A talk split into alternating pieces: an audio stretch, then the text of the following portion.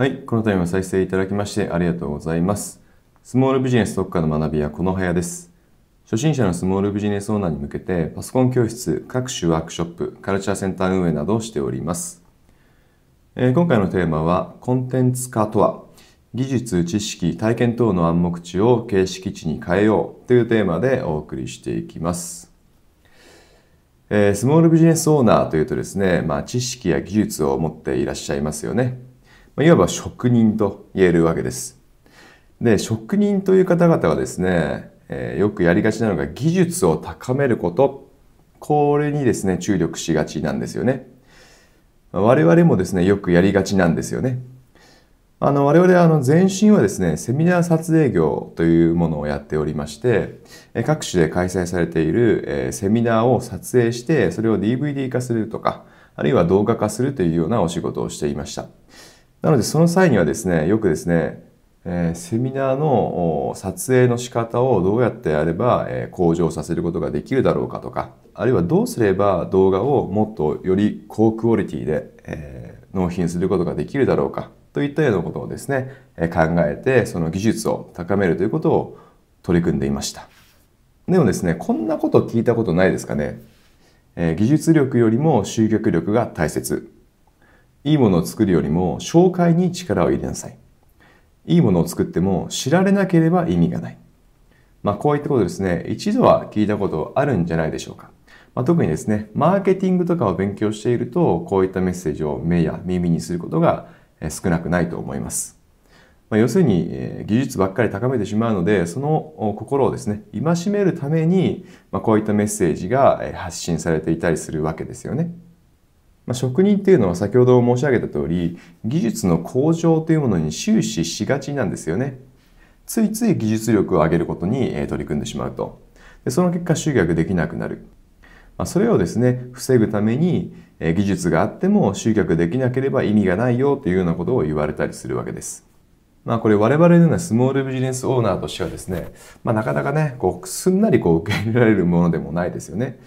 技術なくてもいいかなっっていうふうに考えてしまったりとか、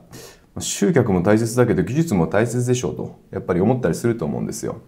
まあ、実際問題どちらも大切だと思うんですね。どちらも大切だけど、確かに技術があっても集客できなかったら、その技術を披露する場がないので、まあ、意味がないっていう言い方も、まあ、一理はあるなと。どっちも大切なんですけどね。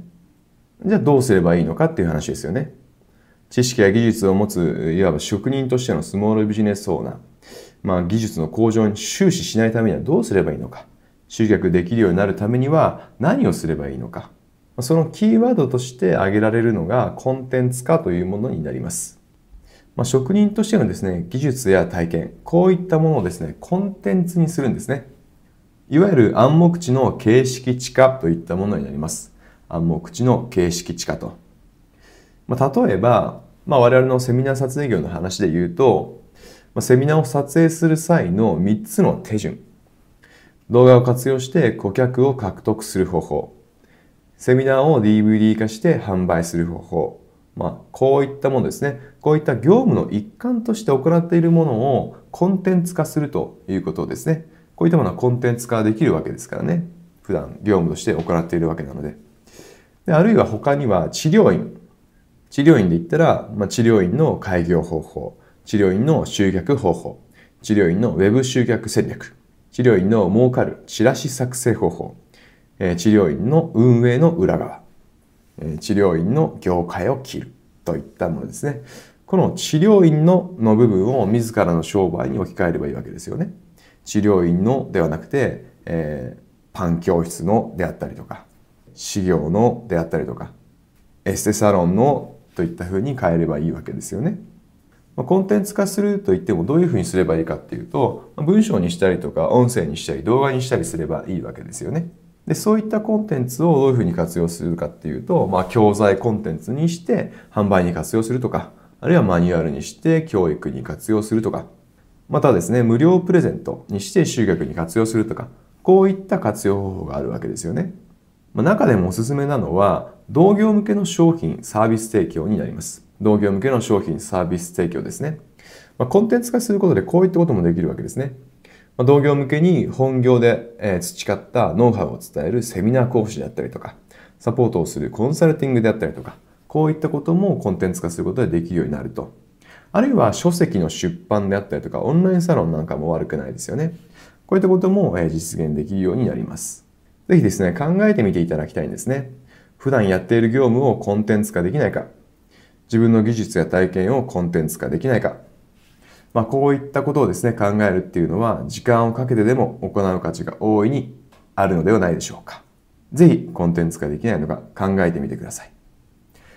ということで、今回はコンテンツ化とは、技術、知識、体験等の暗黙知を形式値に変えようというテーマでお送りさせていただきました。この度は再生いただきましてありがとうございました。スモールビジネス特化の学びやこの部屋でした。